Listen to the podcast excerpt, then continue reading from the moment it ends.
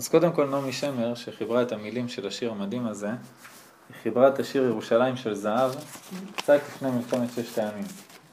שלושה שבועות אחרי שפעם ראשונה שהושמע השיר ירושלים של זהב בפסטיבל ירושלים, פרצה מלחמת ששת הימים, והכותל נכבש, והחזירו את כל ירושלים, והכל, ממש כמו מה שהיא כתבה בשיר.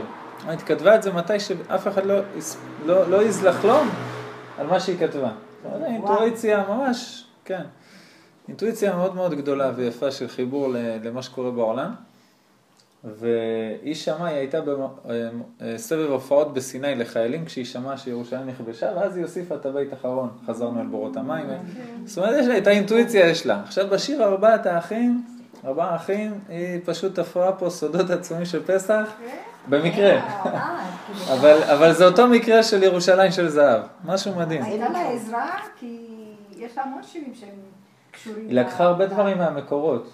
והיא כותבת, זה מרבי יהודה הלוי, זה מפה, זה משם, כן, ובאמת זכתה, זכתה. יש להם את זה. לא, אבל היא יכולה לקחת, אבל היא גם צריכה לדעת. כן, זה נשמה. יש כאלה שקוראים לירושלים של זהב פיוט, שיר קדוש. זה באמת אה, יכול להיכנס לליגה הזאת בקלות. המשפט הראשון של השיר זה ביום בהיר ונהדר. יוצאים מתוך ההגדה רבה. ביום בהיר ונהדר, באמת הגאולה הייתה בחודש הכי נהדר. בחודש האביב. ניסן זה חודש שאתה לא מסוגל להיכנס הביתה. אולי, אולי בשביל לנקות, אבל מיד לרוץ החוצה לדשא ולפרחים ולזה שכל העולם פורח. למה הקדוש ברוך הוא גאל אותנו בחודש ניסן? אומר המדרש, שהקדוש ברוך הוא רצה שיהיה לנו כיף. כן. אבל אני אחרי 86 שנה של עבודת פרח הייתי מוכן לצאת גם בבוץ. אז זה נכון, הקדוש ברוך הוא, אבל כשהוא מתכנן את הגאולה, כשהוא מתכנן את הכל, זה בצורה מושלמת. זאת אומרת, לקדוש ברוך הוא חשוב הסגנון. אתה תצא ותהיה גאולה ואתה תשמח על הגאולה, אבל גם אתה תצא עם סטייל, לא סתם. אז זה באמת... אנחנו לא יצאנו מסטייל במצרים, יצאנו בשקט. מצרים, ביום, בבוקר, לעיני כל העולם. בחצות הלילה פרעה רוצה שנעוף החוצה. ולא הסכים, משה רבנו לא מסכים, הוא אומר אנחנו נצא בבוקר לעיני כולם, שלא נגיד שאנחנו יוצאים כמו גנבים. אז באמת, ממצרים יצאנו בסטייל ישר לחודש האביב. הגמרא כותבת, הגמרא כותבת במסכת ראש השנה, שמור את חודש האביב, וזהו חודש שיש בו אביב, ואומר זה ניסן. בית דין שמעברים את החודש, חלק מהסיבות שמעברים את החודש זה שהפסח יצא באביב האמיתי. מתי שבארץ ישראל פורחים הפרחים וצומחים האילנות ויש... עכשיו שיצא פסח. זאת אומרת, יש קשר מאוד גדול בין הגאולה של עם ישראל לבין הגאולה של העולם. אני אגיד לכם את זה בשפה של הרב קוק.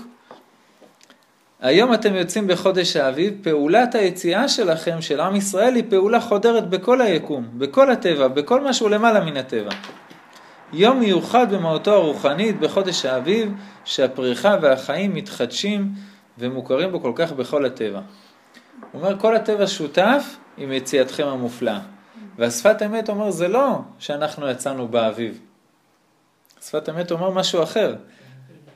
כתוב, היום אתם יוצאים מחודש האביב, הגאולה אינה באדם דווקא, אלא כל הנבראים צריכים גאולה. לכן הגאולה היא ביד גמר בישול התבואה, ולכן התבואה ניגדת עם מוץ ותבן שלה. וכותב הרב קוק, יציאת ישראל ממצרים תישאר לעד האביב של כל העולם כולו. בעצם הרב קוק והאדמו"ר מגור אומרים לך, זה לא שהשם כיוון להוציא אותך בחודש ניסן. חודש ניסן הוא כזה יפה, בגלל שעם ישראל יצאו ממצרים בחודש הזה. בעצם זה הגאולה של כל העולם כולו. יציאת מצרים זה האביב של כל העולם. ברגע שעם ישראל בא לידי ביטוי במדבר, פעם ראשונה שאנחנו יוצאים ממצרים אנחנו נקראים עם, אה, כצאתכם ממצרים אה, תעבדון אותי על ההר הזה, זאת אומרת מיד יוצאים ממצרים, מקבלים את התורה ועם ישראל נולד. לכן העולם נראה ככה בניסיון, אתה יוצא החוצה ומדהים וזה פורח והכל, דבש, חיים וזה, בגלל עם ישראל, בגלל שעם ישראל נולד בתאריך הזה. האביב, כפשוטו המילה אביב, זה הסוד של כל המכות של מצרים, ונראה לי שזה גם הסוד של היחס בין האישה לילדים שלה. נקרא לכם את ספר הפליאה, ספר שכתב רבי נחוניה בן הקנה. גדולי, גדולי, גדולי המקובלים עוד לפני רשב"י, לפני רבי עקיבא, אז אתה אומר, המקובלים הראשונים הראשונים.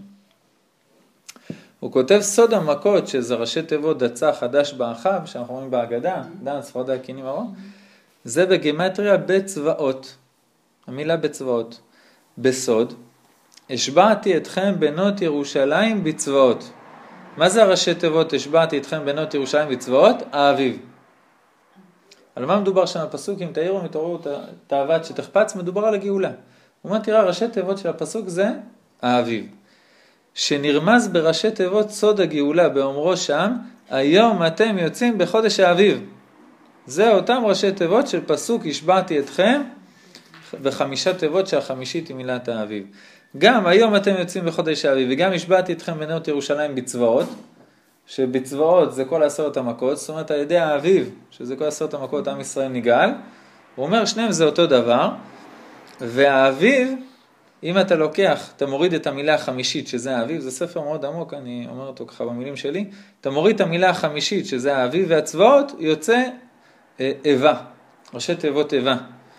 רמז ואיבה אשית בינך ובין האישה ובין זרעך ובין זרעה, והנה יצאו ישראל מן האיבה. אז הוא רומז פה את האביב ואת האיבה ואת הכל, כל הגאולה היה בזכות חודש האביב. אבל עוד, עוד משהו קטן אפשר לרמוז פה, ש...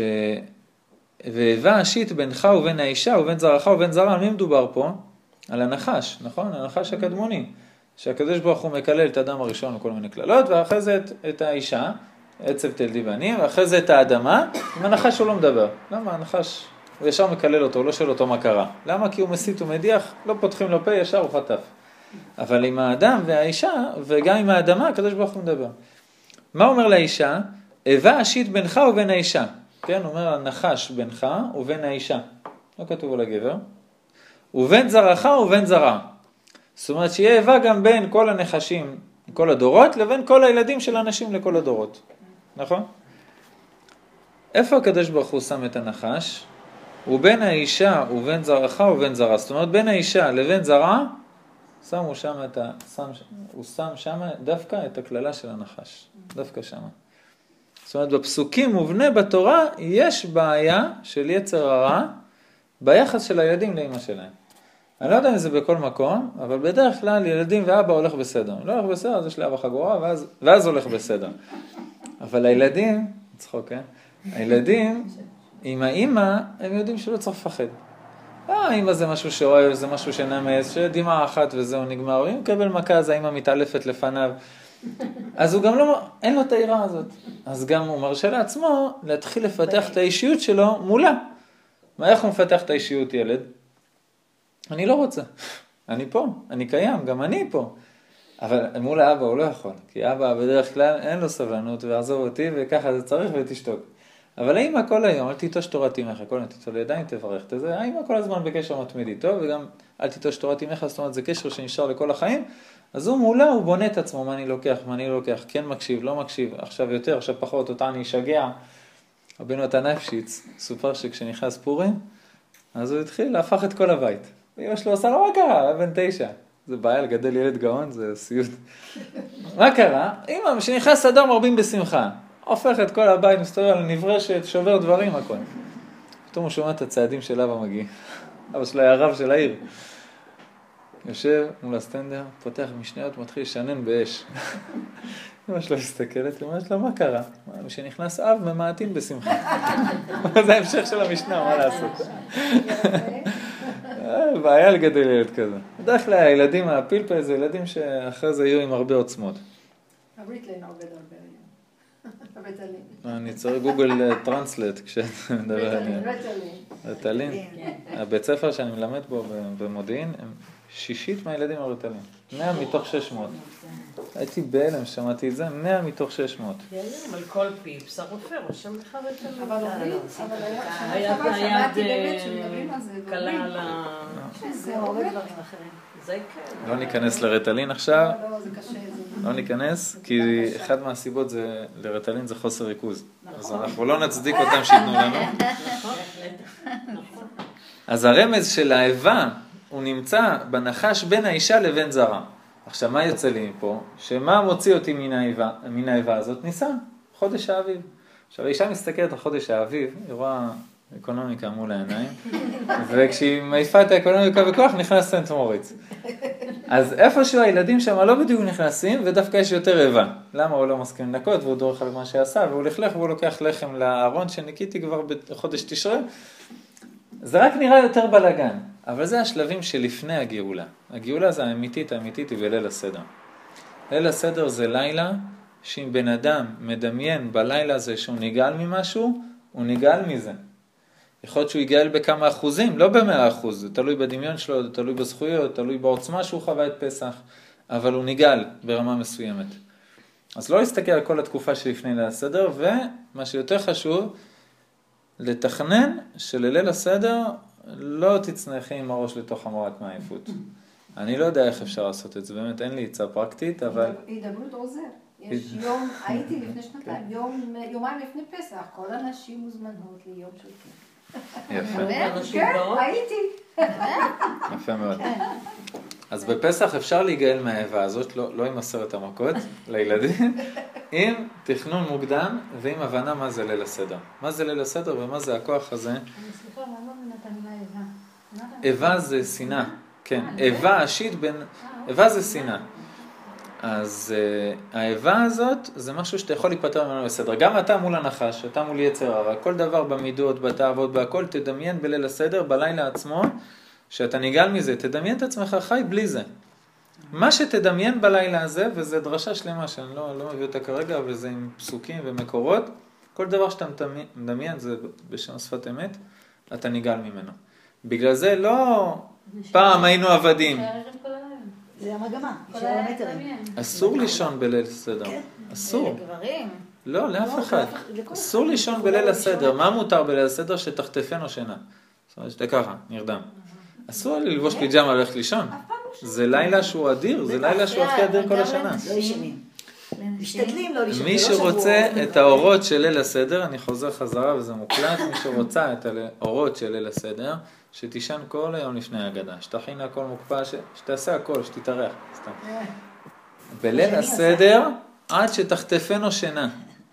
עד שתחטפנו שינה זה לילה עצום. אומר שפת אמת, זה לא שאנחנו היינו עבדים. חייב אדם לראות עצמו כאילו יצא ממצרים, זה דמיון. הוא אומר, כל מה שתדמיין בלילה הזה, אתה תצא ממנו. כדי להחזיק אותם. וזה תלוי בכוח של הדמיון, אבל זה העוצמה של הלילה. עכשיו, לא להחזיק את עצמך באיך להתגבר על השינה, כי זה סגולה כל אפשר השנה, לנסות להתגבר על עייפות. באמת, להיות ערני הכל. אה, נרדם, נרדם, בסדר. אפשר אבל לקרוא נניח תהילים שאסור לקרוא בדרך כלל בלילה? כן, בליל הסדר מותר. מותר? בליל הסדר מותר, מיוחד שהסדר נגמר אחרי חצות. בדרך כלל, אפיקומן אתה אוכל לפני חצות, ואחרי זה יושבים, שיר השירים, וכל השירים, חד גדיא וזה. אחרי חצות כבר מותר ללמוד כל לילה. אוקיי. אפילו בליל הסדר, שזה לילה עצום. יצאו מתוך ההגדה, כן, אמרנו ב- ביום אביב, ביום בהיר ונהדר, יצאו מתוך ההגדה. הליל הסדר זה לא לילה שהיה פעם. כמו שתענית אסתר, זה לא תענית על משהו שקרה פעם, זה תענית על עכשיו שרוצים להרוג אותנו עכשיו. רק האמן והאיראן הם משחקים תפקידים שונים, אבל זה עכשיו קורה. ליל הסדר זה לא שפעם יצאת ממצרים, זה עכשיו אתה יוצא ממצרים. וארבעת הילדים האלה שהאגדה מספרת, זה ארבעת הילדים שנמצאים אצלך בבית. ארבעת הילדים שנמצאים אצלך בנפש, וצריך להבין מה זה ארבעה המקומות האלה. אבל כל העניין של ליל הסדר, שמסוגל להוציא אותך מהאיבה הזאת, בינך לבין הילדים, זה הדיבור. כל העניין של ליל הסדר, אתה לוקח את המצות, מחזיר את המצות, מגלה את הקערה, מחזיר את הקערה, שובר אגוזים, עושה דברים, מעביר את הקערה לאנשים מעל הראש, פותח את הדלת, סוגר את הדלת, שם יין, מוזג את היין, שופך יין, שופך חצי יין ושובר את המצה האמצעי. והילד מסתכל על כל זה בהלם, ואם הגננת לא הרסה לנו את העבודה וסיפרה לו את כל הסדר בגן, אז הוא גם ישאל. אבל זה הרעיון, לגרום לילדים לשאול. השאלה זה דבר מאוד מאוד חשוב. כל הסדר פסח זה והגעת לבנך, זה השאלה של הילדים. אז אם במשך כל השנה התקשורת בינך וילדים זה צעקות מהצד שלך ובכי מהצד שלהם, או צרחות מהצד שלהם ובכי מהצד שלך, ליל הסדר זה זמן שהדיבור נגאל. שפת אמת, השיחות המוהר"ן כותב רבי נחמן, עד פסח שאז יצא הדיבור מהגלות. בבחינת פסח, שזה עיקר בחינת יציאת מצרים. פסח, הדיבור שלך יוצא מהגלות, אתה יכול להתחיל לדבר. גם אם כל השנה היה בלאגן, בפסח אתה יכול להתחיל לדבר עם הילד. אילוף זה צרחות, חגורה, מכות, עונשים. דיבור זה חינוך. אילוף זה שאני לוקח דוב, שם לו משהו רותח מתחת לרגליים כל פעם שהוא מקבל אוכל, ואז הוא טוב רוקד, רוקד, רוקד. אחרי זה לאט לאט אני עושה לו התניה, הוא רגיל שזה קשור לשני, מוריד את הרותח, ואז הוא רוקד גם כל פעם שאני מביא לו את הבננה, הוא גם ירקוד עכשיו מול הקהל בלי רותח, ואז אף אחד לא ירביץ לי. אבל זה אילוף, זה לא חינוך. חינוך זה דיבור. ברגע שאתה תופס את הילד, מושיב אותו על הספה, מכבה לו את כל המכשירים, ואומר לו תקשיב, ומדבר איתו. ברגע שהוא מבין ואומר וואלה, את זה אני לוקח לחיים, זה חינוך. לא שום דבר אחר. כל מה שמסביב זה להוריד ממנו את היצר הרע, לבאס אותו על איזה משהו, להרחיק אותו מדברים רעים. חינוך זה לא. איך אני יודע מה זה חינוך? גם כשאני לא אהיה באזור, הוא ימשיך את זה. חנוך לנער על פי דרכו, גם כי יזקין לא יסור ממנה. אם אתה יודע לדבר עם כל ילד שלך בסגנון שלו, גם כשאתה לא תהיה באזור הוא ימשיך את זה. זה חינוך וזה הסגולה של ליל הסדר. כל ליל הסדר, ואוי ואבוי למשפחה שתשקיע את ליל הסדר בדברי תורה ושירים ו...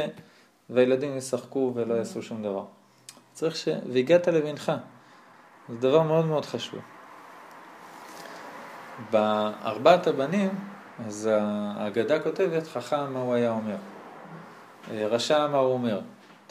אומר רבי ברוך ממז'יבוז', מה זה חכם מה הוא אומר? חכם, מה שהוא, הוא אומר. הוא אומר כל בן אדם, לפי הדיבור שלו, אתה יכול להבין מי זה האדם שעומד מולך. הזוהר הקדוש כותב עוד יותר מזה, הוא אומר המילה הראשונה, אתה רואה בן אדם פעם ראשונה בחיים שלך, ואתה לא יודע מי זה. המילה הראשונה שהוא מוציא זה הכרטיס ביקור שלו. ככה כותב הזוהר חדש עליך, שהנחש הגיע לאישה ואמר לה אף, אף זה אחת הקליפות, אף וחמה, משחית וכולי. הוא אומר לה אף, הוא אומר לה אני קליפה. היא הייתה צריכה לברוח אחרי שהיא שמעה את המילה הראשונה, הייתה צריכה לברוח. אה, זה הכרטיס ביקור שלך, לא תודה, אני בצד של הקדוש ברוך הוא. הוא אומר, זה הכרטיס ביקור. אם בן אדם בא, בדרך כלל זה פוליטיקאים, אני ואני ואני ואני ואני, בסדר, הבנו. גם אחרי, כן, לפני הבחירות, הקירות מדברים אליך, אחרי הבחירות אתה מדבר אל הקירות. זה, זה הכרטיס ביקור שלו, אני ואני ואני. אז זה ישתדל גם אתה, כשאתה מדבר, לא לפתוח משפט באני, או רציתי, או חשבתי, או עשיתי. דבר שהוא מאוד מאוד כדאי. אומר רבי נחמן, הדיבור הוא התגלות הדעת. כן יודעים מה שבדעת, אלא על ידי דיבור. ככה אתה יודע מי עומד מולך, מה יש לו בדעת שלו. ועיקר מוצא הנפש היא מהפה, בבחינת נפשי יצא בדברו. טוב הבן אדם, אני לא אגיד ארס, כי יש ארסים שמאוד חמודים וסבבה, אבל בן אדם שכולו זורק קללות על ימין השמאל וזה וצועק, ו... אתה יודע כבר מה הולך בפנים. לא צריך לספר לך, אתה רואה בן אדם עדין, מדבר יפה, לא קשור לדתי או לא דתי. Mm-hmm. אתה רואה עדינות נשמתית, אתה רואה מה יש לו בנשמה, זה מקום אחר לגמרי שאתה, סוג של כרטיס ביקור, רק להקשיב לדיבור. הרב שמואל אליהו, אה, היה לו פעם אחת אה, בן אדם שהיה סרבן גט, במשך כמה שנים לא היה מוכן אה, לתת גט לאשתו, ואז הוא אמר להם, אם היא תיתן כך וכך כסף, אז אני אתן גט. אז באו לרב שמואל אליהו, שאלו אותו. אז הרב שמואל אליהו אמר להם, אני רוצה לדבר איתו כמה דקות. לדעת אם הוא אמין. לא לדבר איתו פנים לפנים, דקה, שתיים, אני אגיד לכם להאמין לו או לא. אחרי שתי דקות של דיבור, אמר לבן אדם שקרן, הוא לא ייתן לכם שום דבר. הוא רק רוצה להתעלל בה. באמת הבן אדם הזה אחרי זה ברח לחוץ לארץ, השאיר אותה ככה. הוא אמר רק מלדבר, לראות את הבן אדם, לראות מה יש לו בתוך הראש, זה יוצא בדיבור. סייג לחוכמה, שתיקה. בן אדם ש... הגאון מווילנה פעם אחת מסופר ש... אישה אחת התחתנה, ואחרי כמה ימים הבעל ברח. והאבא שלה היה עשיר, חיפש בכל המדינות, הכל לא מצא שום רמז. אחרי עשר שנים דפיקות בדלת, היא פותחת, אמר לה שלום, אני בעליך. מסתכלת. היא הייתה קלה טריה, ראתה אותו שבוע סך הכל, ונפגשו שלוש פעמים לפני החתונה, אין לה מושג אם זה או לא. נראה בערך מה שיש לה בראש, מתאים בערך. את לא הולך לאבא שלי, לא יודעת מי אתה. הולך לאבא שלה, שתי סתירות, קודם כל איפה היית עשר שנים? הוא אומר לו, לא, הייתי בכלא ועשו לי ככה ולא יכלתי לשלוח מכתבים, טה טה טה טה. עכשיו, טוב, בוא נראה אם זה אתה, מתחיל לשאול אותו שאלות, והוא יודע הכל. הכל, הכל שאל אותו, יודע את כל הפרטים. עכשיו, הוא לא יודע מה לעשות, כי זה איסור של אשת איש, זה לא... ואין להם תמונות מהחתונה, מסיבה פשוטה שהמצלמות לא עבדו באותו זמן. הלכו לגאון מבינה. הגאון מבינה חשב, חשב, חשב, אמר לו, תקשיב, תשאיר אותו אצלך בבית, שלא ילך אבל לבית של הבת שלך, תשאיר אותו אצלך בבית עד שבת. בשבת תלך איתו לבית הכנסת, כשתיכנסו לבית הכנסת תגיד לו אני הולך להביא סידורים, לך תשב במקום איפה שישבת בשבת חתן. עשה את זה, הבן אדם נשאר ככה. אין לו מושג. חזרו לגאון מבינה, אמרו לו, איך ידעת שהוא נוכל? אמר להם, הוא כנראה פגש את הבעל האמיתי, וחקר ממנו את כל הפרטים. אבל הוא כזה רשע, הוא לא יעלה בדעתו לשאול דברים של קדושה. איפה המקום בבית הכנסת? אומר, זה לא יעלה בדעתו. מה הוא יכול לדבר? רק מה שיש אצלו. אצלו הוא רשע, הוא לא ידבר על דברים של קדושה. בגלל זה הוא לא ידע את זה, הוא לא חשב אפילו לשאול דבר כזה. הוא אומר, מה שאתה חכם, מה הוא אומר. מה שהוא, הוא אומר. גם רשע, מה הוא אומר. איך אתה יודע שהוא רשע? תקשיב. תקשיב, קצת שכל. אתה בא לעשות עסקה עם מישהו, מישהו רוצה למכור לך משהו, אתה שואל את עצמך על משהו אחר, תקשיב לבן אדם. אומר רבי נחמן שהחכם לא רק מדבר דברים חכמים. על ידי הדיבור בחוכמה, על ידי זה שהוא דיבר דברים חכמים, הוא זכה להיות חכם. נגיד זה במילים שלו. לפעמים על ידי שידבר הרבה, אפילו שיהיה בלא לב כלל. יכול לבוא אחר כך ידי איזו התעוררות גדול בלב ובנפש, כי הדיבור בעצמו יש לו כוח גדול. זאת אומרת, אם אתה רוצה שמשהו יקרה, תדבר בכיוון. תגיד, אני אצליח, אני אעשה את זה, זה בסדר, אני, אני יכול. כל פעם תחזק את עצמך. למה הדיבור נותן לך כוח מאוד גדול בדעת, לבנות שם כלים שאתה באמת תוכל לעשות את הדבר הזה. ואמר שאפילו אם אינו יכול לדבר אלא רק דיבור אחד, יהיה חזק בדעתו וידבר אותו הדיבור כמה וכמה פעמים לי שיעור וערך. אפילו כמה ימים בדיבור זה לבד, גם זה טוב. ויהיה חזק ואמיץ, ירבה לדבר אותו הדיבור פעמים אין מספר, עד שירחם עליו השם יתברך ויפתח לו ויוכל לפרס שיחתו. הוא אומר, אפילו אתה, אתה, אתה נשאר בלי כלום, הקדוש ברוך הוא, רק, רק נשאר לך משפט, השם אני אוהב אותך. זהו, כל השאר התרסקת. הוא אומר, תגיד את זה, יומיים, שבוע, שבועיים, תגיד, תחזור על זה. השם יתברך, תודה רבה לך השם. השם תן לי אמונה, לא משנה מה, או אם יש משהו, דרך אגב, דמיון מודרך זו שיטה שמאוד עובדת ב... קוראים לזה אוטוסוגסטיה, זה שכנוע עצמי. ככה פסיכולוגים קוראים לזה. אומר לך רבי נחמן, אתה עובד על הדעת, זה לא משכנע את עצמך. אתה בונה כלים אמיתיים בדעת על ידי הדיבור הזה. רפאל אלפרין, זכר צדיק לברכה, זה שהיה אלוף העולם, אז הוא מספר בספר שלו שהיה לו דלקת מאוד קשה בברך ורצו לנתח אותו. עכשיו ניתוח זה אומר שהלכה לו קריירה. אז הוא היה ביפן המון שנים וזה, ולמד כל מיני דברים של מחשבה, של כוח של מחשבה. גם קראטה מאוד בנוי על זה, הוא היה איזה דן חמש בקראטה. אז הוא ישב, הוא אומר, ישב כל יום שעתיים, שלוש, ליטף את הברך ודמיין שהכאב נוזל לו מתוך הברך. אחרי חודש... נכון. סתם מה? מה זה אומר? כואב, כואב, תצא, תלך. בבקשה. כנראה שיש להם את רבי נחמן. פשוט, בכל הכלים, בכל הכלים הדבר הזה עובד. הוא אומר שאחרי חודש הוא הגיע לרופא, אין כלום בברך, צילומים, זה שום דבר, אין שום דבר. זה דבר מאוד גדול. אז אפשר להשתמש בזה על משהו גשמי, אפשר להשתמש בזה על חסימה רוחנית. יש איזה משהו שאתה לא חושב שאתה מסוגל. תדבר כמה אתה מסוגל, והשם תעזור לי, ואני יכול, ואני אצליח, וזה, כמה שיותר תדבר, ככה אתה יותר תבנה כלים לדבר הזה.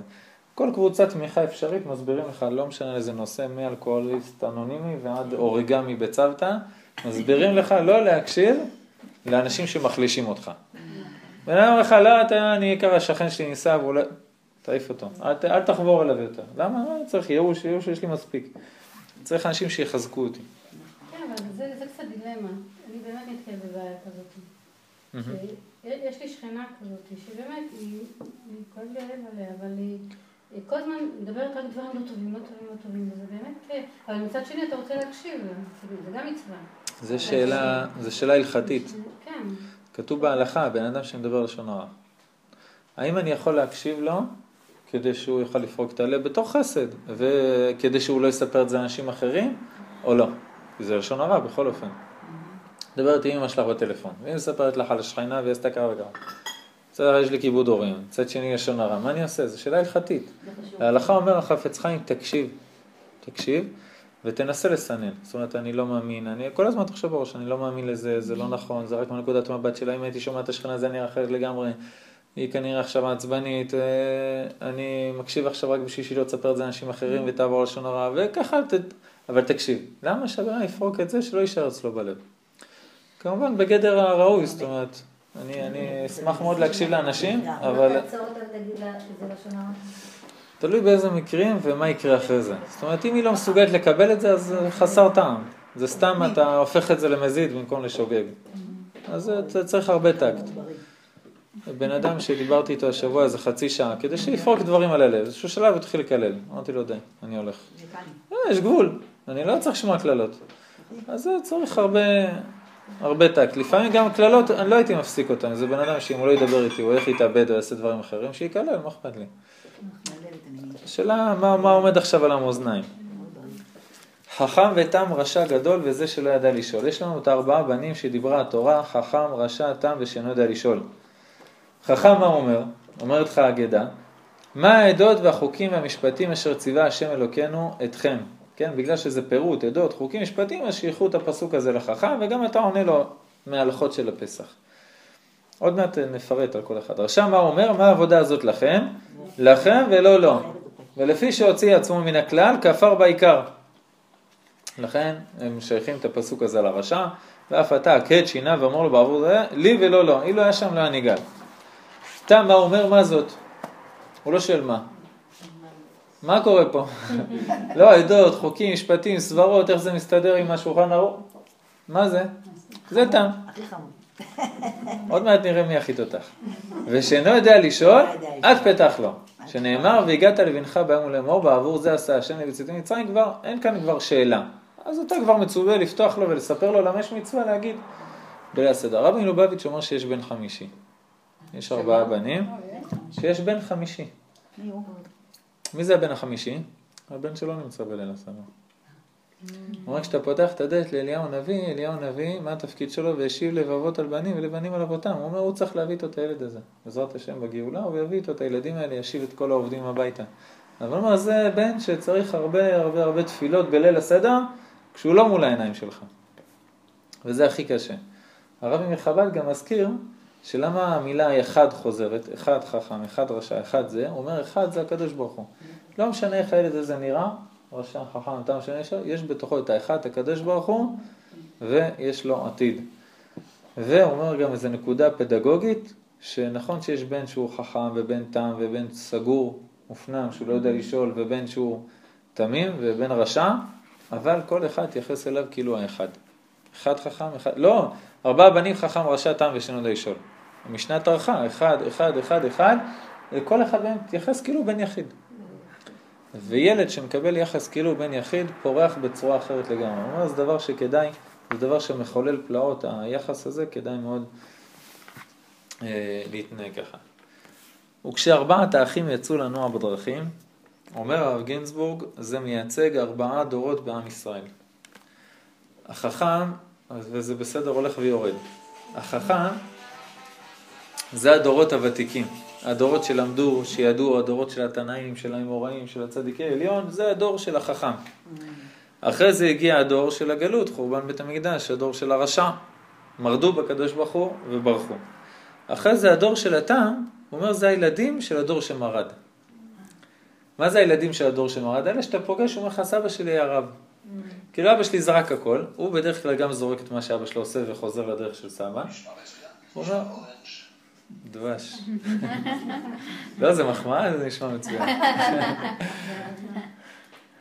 הדור של התם זה דור שלא יודע במה למרוד.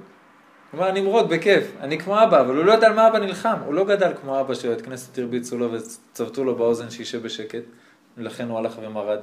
הוא, הוא לא יודע שום דבר. זה הדור של התם. ואחרי זה, הדור אחרי זה, שאחרי התם זה הדור שאינו יודע לשאול, זה דור שלא מכיר את היהדות. זה לא שהוא לא יודע מה למרוד ביהדות, זה לא שסבא שלו היה רב, הוא לא מכיר כבר שום דבר והוא כל כך מנותק. כן, הוא אומר, הדור הזה את פתח לו, אתה צריך לפתוח להם. תלך לבחורים בתיכון, אומר להם, מה זה הלכה? אומר לך, זה כביש, לתל אביב. אין, כלום, אין כלום, זה מפחיד. אני זוכר, הרב מלובביץ' בזמנו. הרבי מלובביץ' בזמנו, אה, כן, אפשר בבית כנסת פוגש דברים, היה בן אדם שתרם חי שקלים. סיים את העלייה לתורה, תרם חי שקלים, אני בא לעשות למי שברך, הוא פותח את החליפה, מוציא את הארנק, כאילו לשלם. או מצלם בעלייה לתורה. או שמצלמים, או ש... אתה אומר, איפה, זה לא עניין של כעס, אין על מי לכעוס. אין על מי לכעוס, זה לא שהוא מורד, זה לא שאבא שלו מורד, הוא כבר דור שלישי, אין לו מושג שאמורים למרוד כאן. זה הסיפור של יצחק פרנגר. בבית כנסת. נכון, נכון, עם ה-20 שקל. כן. למה היה? נכון, כן, הרב פנגר היה לו סיפור כזה. תפס את הגבאי בשבת. זה דור. היה את השבת אה, חתן, כן. והיה רעש. אוי ו- אוי אוי, מה שהיה. ואני אומר, אני לא אומרת הייתם, להם. בבקשה שקט, תחשבי שאתם נמצאים עכשיו בבית המקדש, וכאילו שבעולם עומד כאן, וואי, לא. אם נמצא פה, אני אתן לו כאפה. כאילו, זה. אז הבנתי כיף, ש... כיף. כן, כיף, כאילו, כיף. אז הבנתי שכאילו, בסדר, הבנתי אותה, זה לא שזה זה לא כעס, לא מכעס מתוך זה אהבה. זה ישראלים. כן, זה ישראלים. ממש מתאים. אם לואי להם. ה-14 יבוא, אני אקום.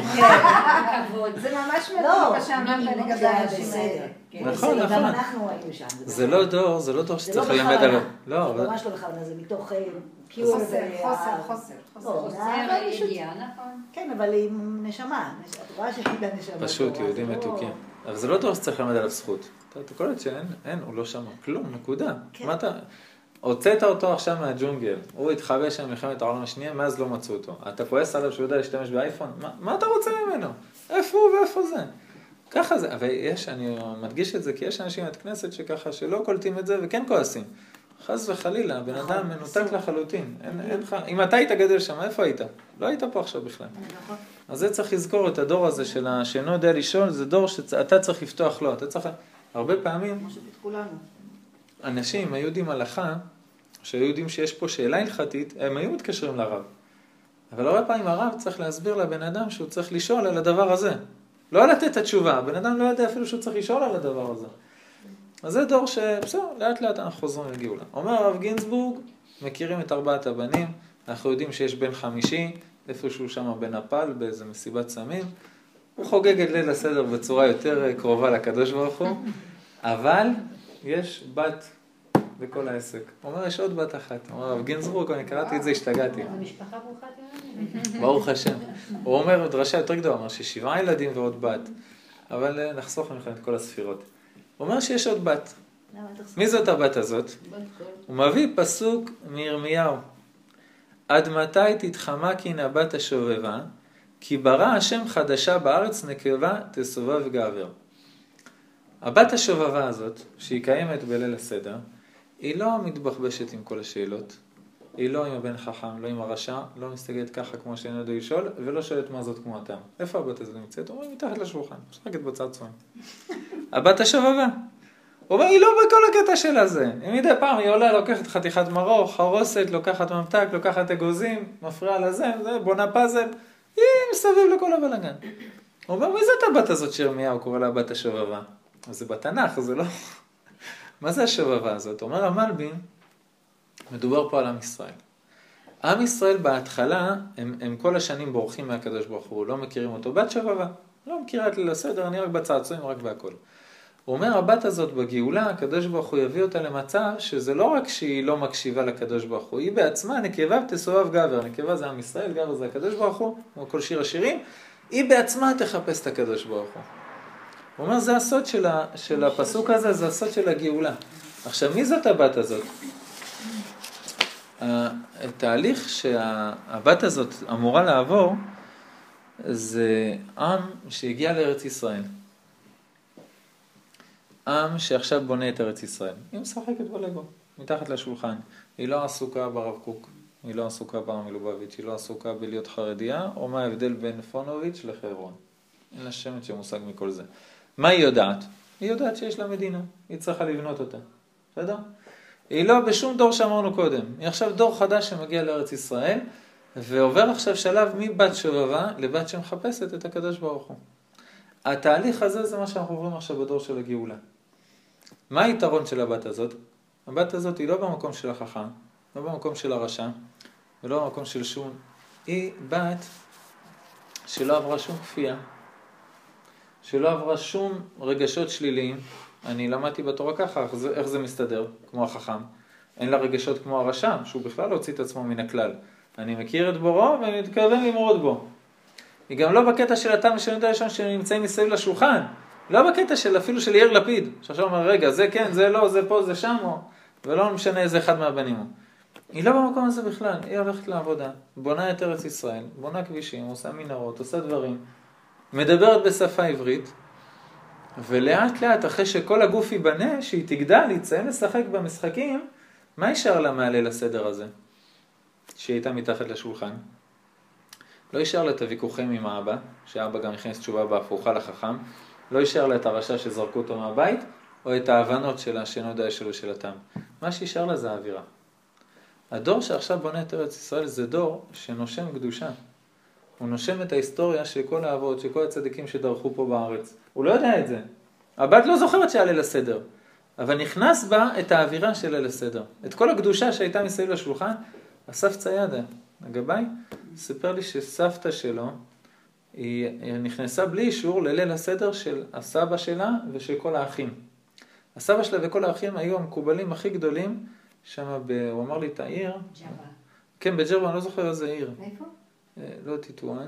אה, עיר בג'רבה, אז הוא אומר, שם היו כל המקובלים, לא, ג'רבה. כן, זה האי שם. כן. כמו החצי האי של הרומנים, אז על יד תוניס. לא? לא, לא, זה טוניס. לא, לא, לא. בצד שני. אז הם היו, גדולי המקובלים שם זה היה סבא וסבא, היא אומרת שהיא נכנסה בתור ילדה בטעות לליל הסדר, זה היה נעול לנשים, והיא ראתה אש מקיפה את השולחן. הם כולם שם קוראים את ההגדה, ואש מסביב לכל ברחה, צרחה לאמא, צריך להביא מים, צריך זה. בתור ילדה, ככה סבתא שלו מספרת לו. אז הוא אומר, אם מה שיישאר לה מהאווירה של הסדר זה רק האווירה.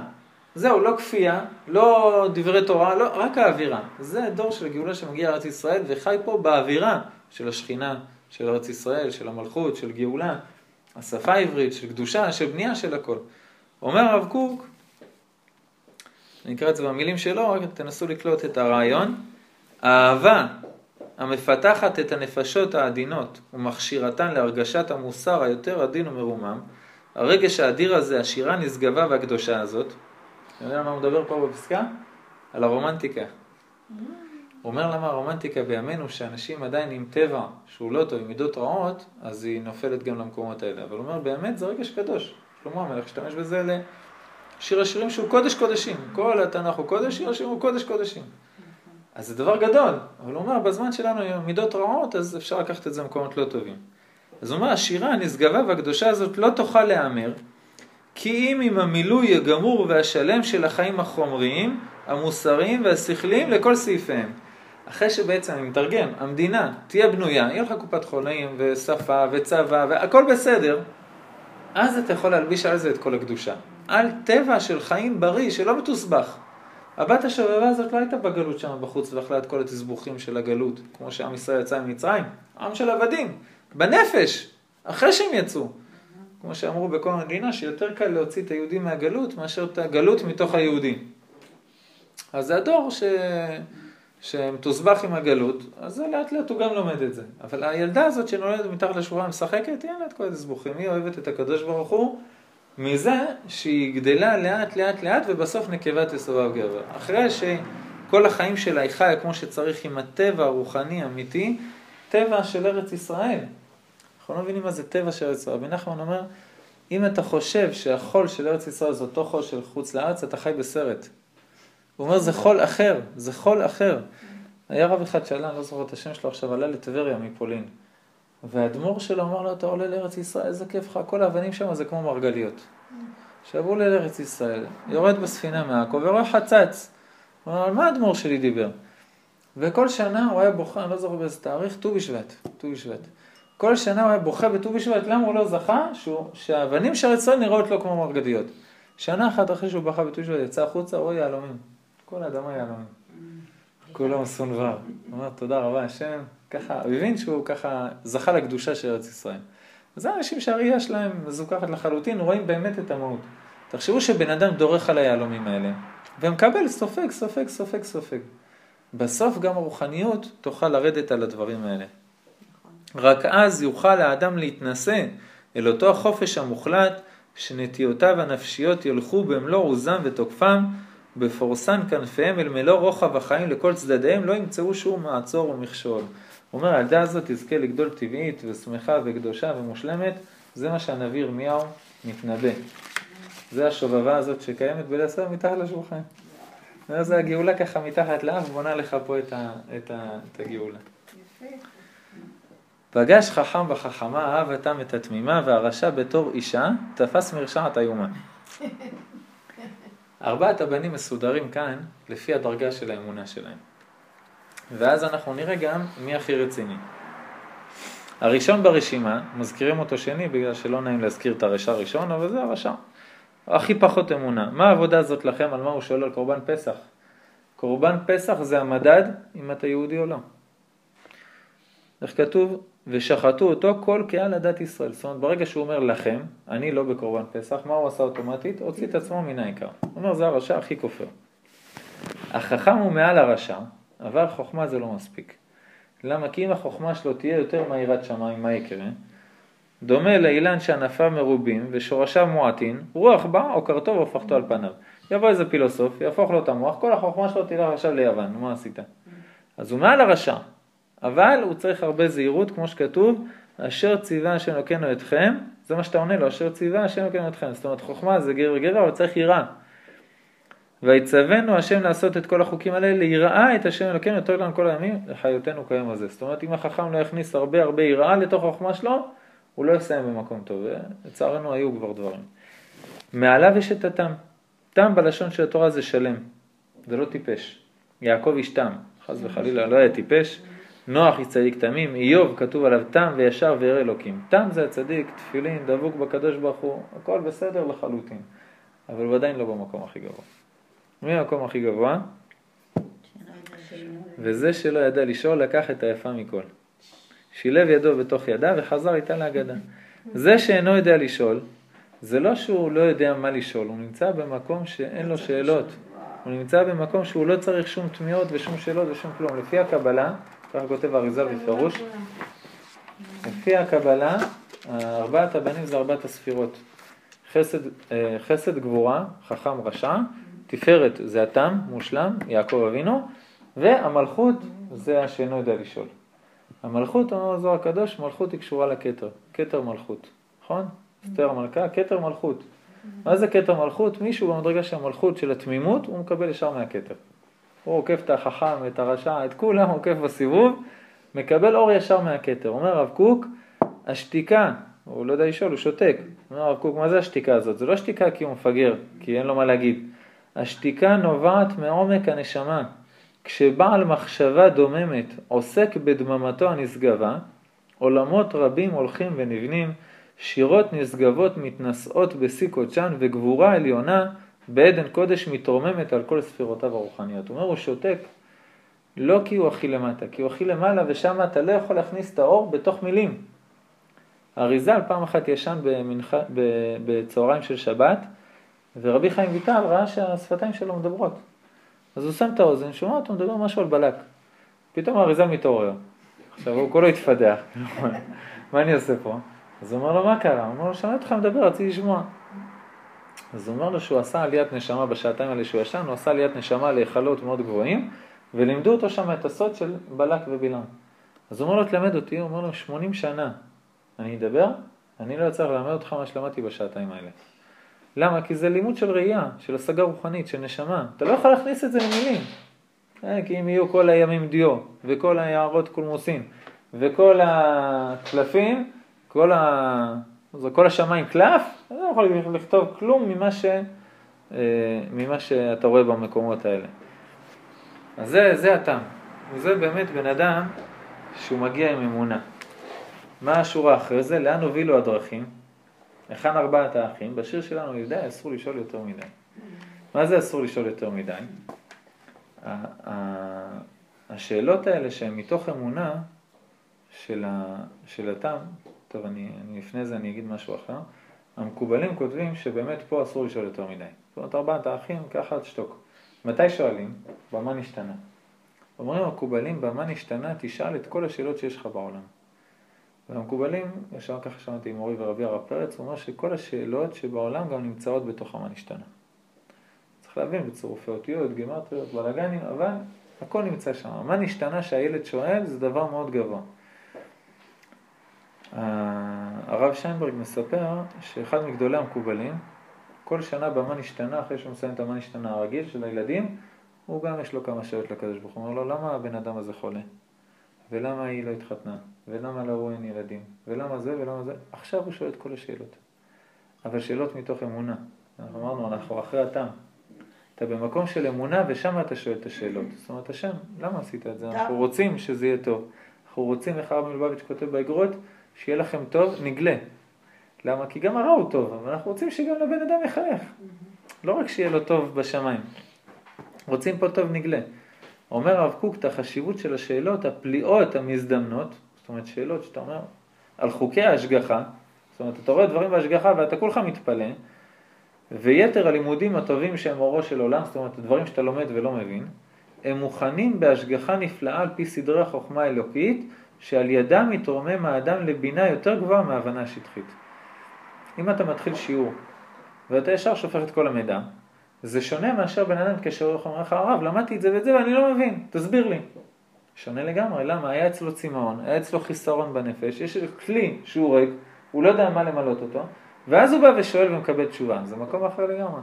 הוא אומר, כל דבר שיש לך שאלה על ההנהגה של הקדוש ברוך הוא, בזה שתשאל בליל הסדר, שזה לילה של אמונה, שאתה אכלת עכשיו מצות, הזוהר הקדוש קודם מצות זה לחם האמונה. עכשיו תשאל את השאלות. מתי בדיוק? במה נשתנה? במה נשתנה? את אומרת השם, למה ככה? אני רוצה אחרת. למה דווקא שם אתה יכול להתריס ככה בעדינות לקדוש ברוך הוא? כי אתה בלילה של אמונה. ואתה הבטן שלך עם ארבע כזיתות של מצה, שזה לחם אמונה, אתה יכול עכשיו לשאול שאלות הקדוש ברוך הוא, רק מתוך משקפיים של אמונה. ובמקום הזה זה טוב לשאול וזה דבר מאוד גדול, הוא אומר המקובל הזה, כל היה שואל והוא אומר אחרי פסח רואים ניסים ונפלאות. חבר שלי, החבשוש הגדול, אני לא יודע כמה שנים הוא ניסה להתחתן, 12-15 שנה, ליל הסדר אחד הוא הגיע לרב פרץ. הוא גר, ההורים שלו בבני ברק וגם הרב פרץ, זכר צדיק לברכה, גר בבני ברק. מגיע, ב... הוא סיים את הסדר אצלו, הלך לרב פרץ, הרב פרץ היה באמצע ההגדה כולו באורות, ראה אותו נכנס, תפס אותו, התחיל לרקוד איתו, עוד אישה. אחרי כמה דקות של ריקודים, אמר לו, זהו, מיתקנו אותך לגמרי. אחרי פסח, אה, התחתן. אני חושב, פגישה 250 שלו, משהו כזה. הזוי. הוא אומר, זהו, בחתונה שלו, הרב פרץ היה כולו אש. הוא אומר, זה חתונה של פסח. משהו גדול. זה זמן של אמונה שכל ה... הכל משתנה. התפארת שלמה, ככה אני אכנס טיפה טיפה יותר עמוק לפני שנסיים. איפה נצח נמצא בהספרות שם? כמו? הנצח זה... אה,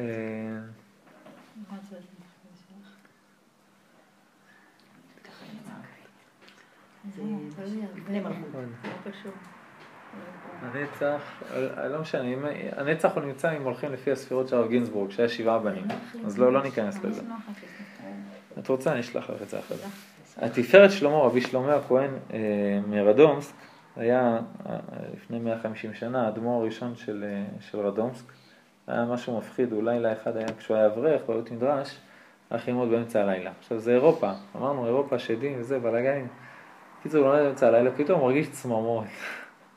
כאילו אני לא לבד. עכשיו מסתכל על כל החלונות, הוא רואה מתים עם.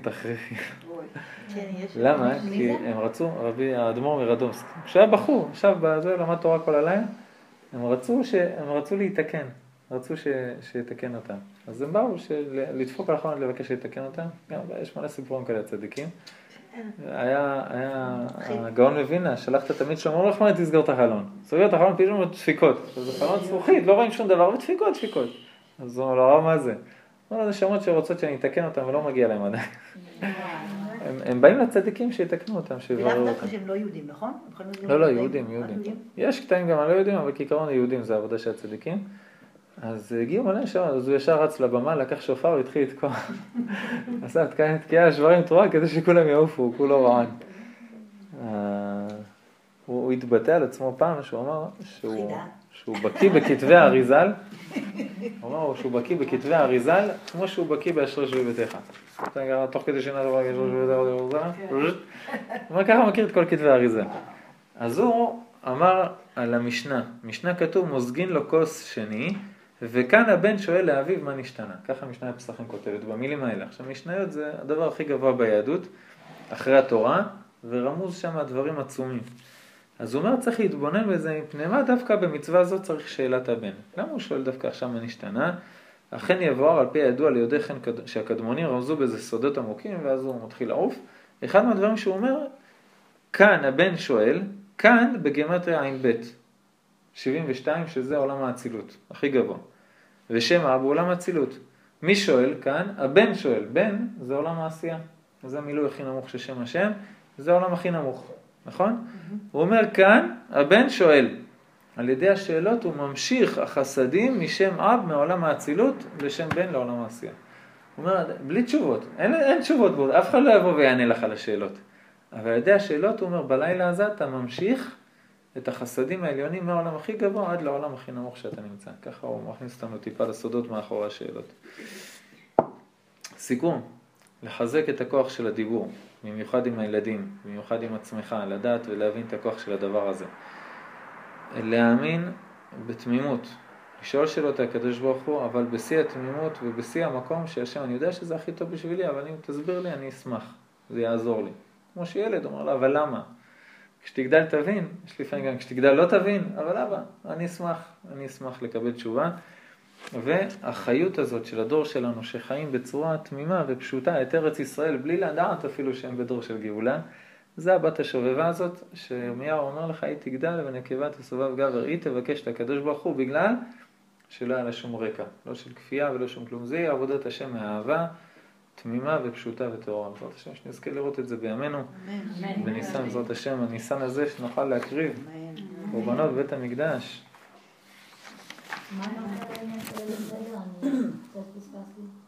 באיזה מהנושאים?